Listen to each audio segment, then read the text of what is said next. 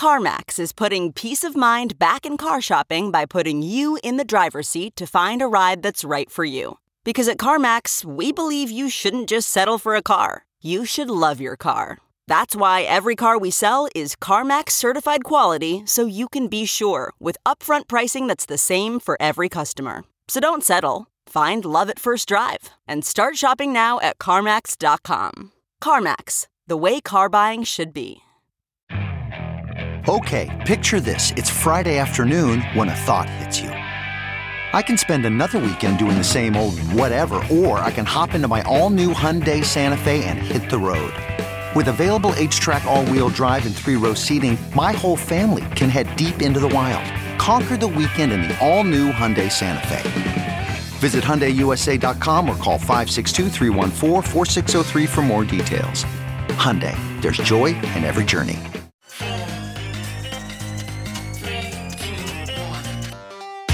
Welcome back to The Breakdown with me, NLW.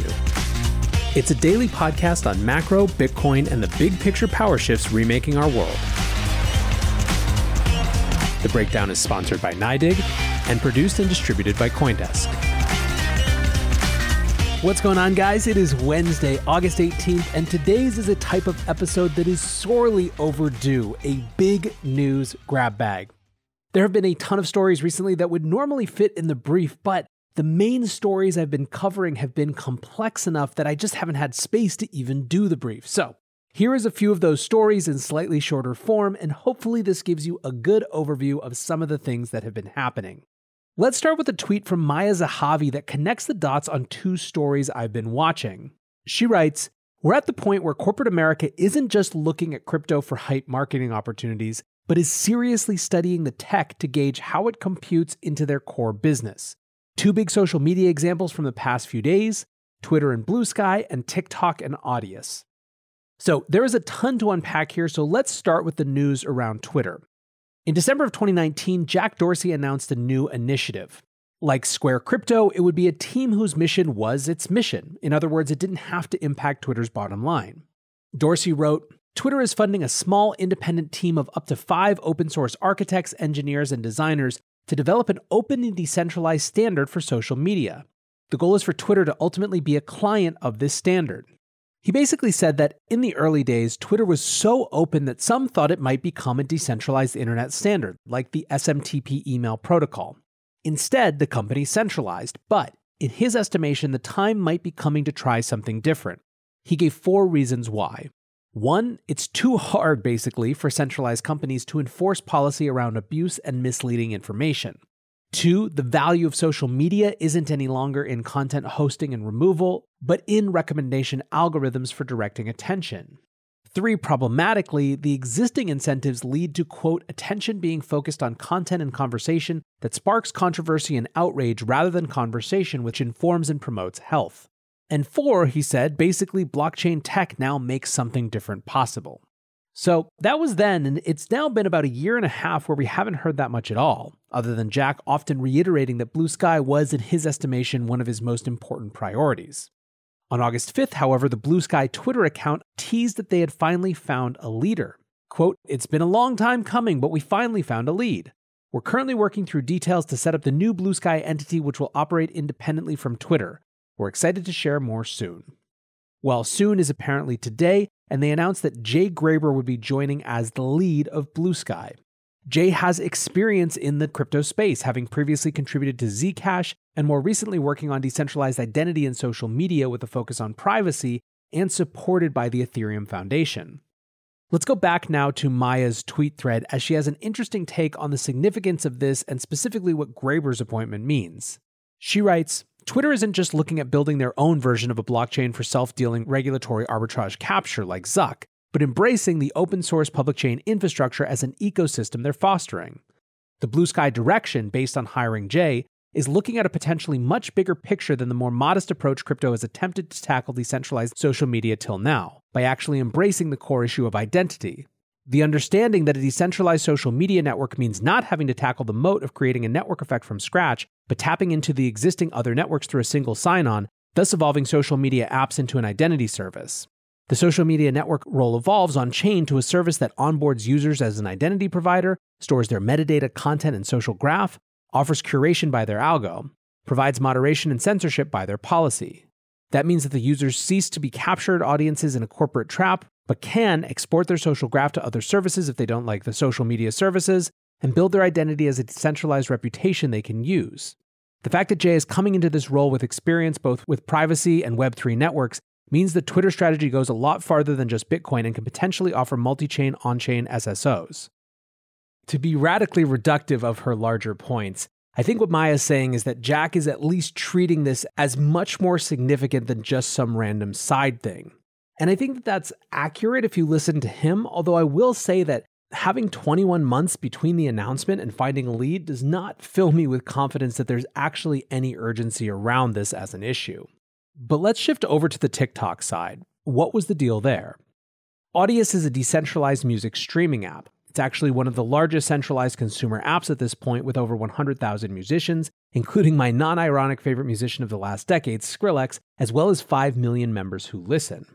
Audius aims to break the power of the music industry, something I've talked about frequently as one of the more tightly controlled industries that exists. With this deal, Audius will be powering TikTok's new TikTok Sounds library. And this is basically an attempt to streamline the way uploading music to TikTok works. Through the partnership, Audius users can now just upload them to TikTok directly in less than a minute.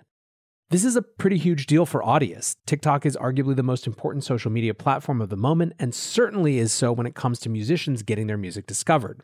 It's been that way at least since Lil Nas X used TikTok to get Old Town Road popular enough to eventually cross to radio and become the longest charting number one ever. Yes, ever, over everyone the Beatles, Justin Bieber, you name it. In the wake of the news, Audius's governance token was up 86%, but that's not really the big story. Again, going back to Maya's thread, quote, TikTok is tapping into decentralized media as a streaming option as an attempt to jumpstart their own music marketplace as a way to circumvent a rev share copyright issue that comes with traditional streaming partnership.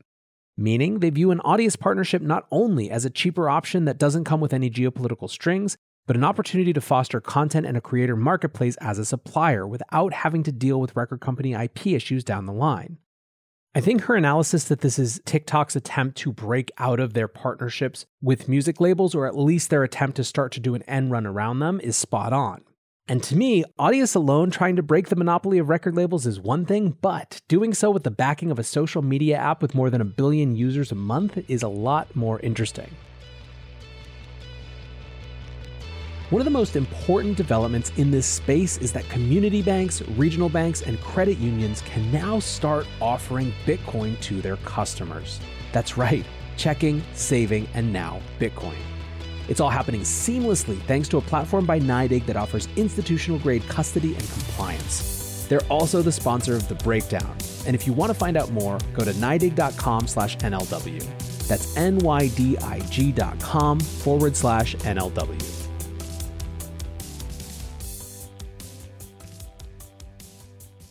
We discussed Twitter's crypto forays, but what about Facebook? If you're confused about the name changes of Facebook's stablecoin project, you are not alone. Libra became Diem, and Facebook's effort to build a wallet for Diem switched their name to Novi. Anyway, David Marcus, who now leads the Novi effort for Facebook as part of the Diem Association, wrote a blog post reflecting on the recent discussions among US regulators about crypto and stablecoins. It's the most aggressive pushback I've seen on the idea that Facebook shouldn't be allowed to be a part of reinventing payments. Marcus writes I've repeatedly heard variations of the argument that the payments and financial services industry shouldn't let Facebook be part of these innovations. I've heard multiple conversations about how this proposal would be so great if only Facebook wasn't involved. End quote. He says this doesn't make any sense for the reasons that one, Facebook payments already enables more than $100 billion in payments volume every quarter, and two, that as he puts it, quote, this line of thinking is profoundly un American. He goes on to write One of the core tenets of our value system is the promise of a level playing field. This idea that any person or company bringing a solid solution to a problem will have a fair shot. While Facebook still has more work to do to rebuild trust, it has also consistently delivered massive value for consumers involving similar important services. Now, it's mostly interesting to me as a vocal, hey, let us play, but somehow I think they've still got a pretty uphill battle with regulators. Speaking of companies that are firmly in the crypto space but also are dealing with regulatory hurdles, Binance continues to fight to mainstream itself from a compliance and regulatory standpoint. A couple weeks ago now, former Office of the Comptroller of the Currency Brian Brooks abruptly left Binance US over a difference in strategic direction. This was just days after he had done an interview with Forbes about the big raise the company was in the midst of, in which he also tried to distance himself and Binance US as a whole from their parent company. Then this morning, the Netherlands Central Bank issued a warning saying that Binance is operating without legal registration in the country, which is the latest in a string of other countries who have made similar warnings. Don't count Binance out yet, though. CZ is out pounding the pavement with the narrative that the company is transitioning from technology innovator to financial services company, and in the meantime, they're clearly trying to bulk up with hires that help as well. As Coindesk puts it, the company has just hired a quote, former U.S. Treasury enforcer to its chief anti money laundering role. And CZ said as recently as yesterday that hiring, quote, very senior people with regulatory and compliance experience is their number one priority. Now, let's shift over to the other side of the regulatory and government conversation and some recent comments and actions from people on the government side. First, the Fed's Neel Kashkari went off a bit this week in a speech saying that crypto is 95% fraud, hype, noise, and confusion. I thought that the funniest line was this one quote, There's no barrier to you creating your own Bitcoin or me creating my own. I'll call it Neelcoin. He's so scornful of this idea, but he's literally describing a permissionless market without barriers to entry, where the only thing that will choose the winners are not entrenched interests, but the collective allegiance of a community and a market. This is not the Golden Council of Goldman picking winners and losers, it's something much different. Of course, that's not to say that there isn't a ton of capital devoted to the cause of picking winners, but it's nothing like the TradFi barriers to entry that keep power hermetically sealed in the traditional financial system among a chosen few. On the flip side, he's right that Neelcoin would be a disaster because Kashkari is effectively a Fed sock puppet, who's basically rolled out to be a whipping boy around their less popular decisions, and it's been that way for years. As Hidden Forces host Demetri Kofinas put it, no amount of wood chopping will make me forget how Kashkari earned his stripes in the first place. At least crypto isn't on deck for a bailout like the one he spearheaded in 2008. These are the people we elevate to high office. The hypocrisy is nauseating. Now, just a couple more interesting things out of Congress. First, two congressmen, Patrick McHenry and Glenn Thompson, wrote an open letter to Gary Gensler and acting CFTC chairman Rostin Behnam. They are concerned about what they've been hearing and want some clarity. Quote, we are at a pivotal point with respect to shaping policies that will significantly impact the digital asset ecosystem. Recent comments made by Chairman Gensler in his recent exchange with Senator Elizabeth Warren provide a concerning roadmap for regulatory actions that will have long term implications. Rather than regulate innovation and job creation out of this country, we should promote an active dialogue between regulators and market participants. Lawmakers and regulators must work together to properly balance protecting innovation with any new regulations to ensure the digital asset marketplace flourishes in the United States. To that end, we request a response from you and your fellow commissioners describing the ways the SEC and CFTC plan to work together on these critical issues. Before advancing new regulations, the SEC and CFTC should prioritize robust discussions on the current domestic regulatory regime as it relates to digital assets and our regulatory framework's impact on American economic competitiveness. So basically, these guys are saying they don't like that open letter from Elizabeth Warren and they want the SEC and the CFTC to get together to figure it out. Now, if you listen to my episode from Saturday, you'll have heard me say that it seems that there is some serious amount of tension right now between the SEC and the CFTC on who has the authority to actually regulate crypto, and I've seen nothing to dissuade me from this subsequently. CFTC Commissioner Brian Quintenz, who I referenced then, responded again on Twitter to a question around whether ETH is a security. He wrote, a futures contract on a security is in both the SEC's and the CFTC's jurisdiction.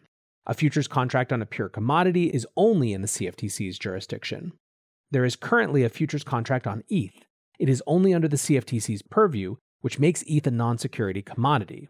Brian this morning also gave those who hope for a fair shake for DeFi something to be excited about when he tweeted From my experience, fraud usually involves a level of centralization and control as well as opacity. Query if those two conditions exist in a true full DeFi system. If not, how does the idea of investor protection change or shift from the government's to a participant's prerogative? Finally, one last note about our allies in Congress. Tom Emmer, a Republican from Minnesota, and Darren Soto, a Democrat from Florida, have reintroduced legislation that would mitigate Financial Action Task Force or FATF guidance that they are concerned would kill blockchain innovation. It's the same issue as some of the language in the recent infrastructure bill. And this legislation is all about ensuring that actors that don't custody customer funds aren't required to register as money transmitters. The point of all of this is that there continues to be a growing chorus of allies who actually get it. And so, if you're looking at this landscape despite all of this chaos, I think that there's reason to be at least somewhat optimistic. For now, lots to digest, and I hope that was helpful. And until tomorrow, guys, be safe and take care of each other. Peace. One, two, three, four. Those are numbers. But you already knew that. If you want to know what number you're going to pay each month for your car, use Kelley Blue Book My Wallet on Auto Trader. They're really good at numbers. Auto Trader. You can probably treat yourself to an ad free upgrade, or at least grab an extra latte. After getting a Chime checking account with features like fee free overdraft up to $200 with SpotMe, no minimum balance requirements, and no monthly fees. Open your account in minutes at chime.com slash goals24. That's chime.com slash goals24. Chime. Feels like progress. Banking services and debit card provided by Bancorp Bank NA or Stride Bank NA. Members FDIC. SpotMe eligibility requirements and overdraft limits apply.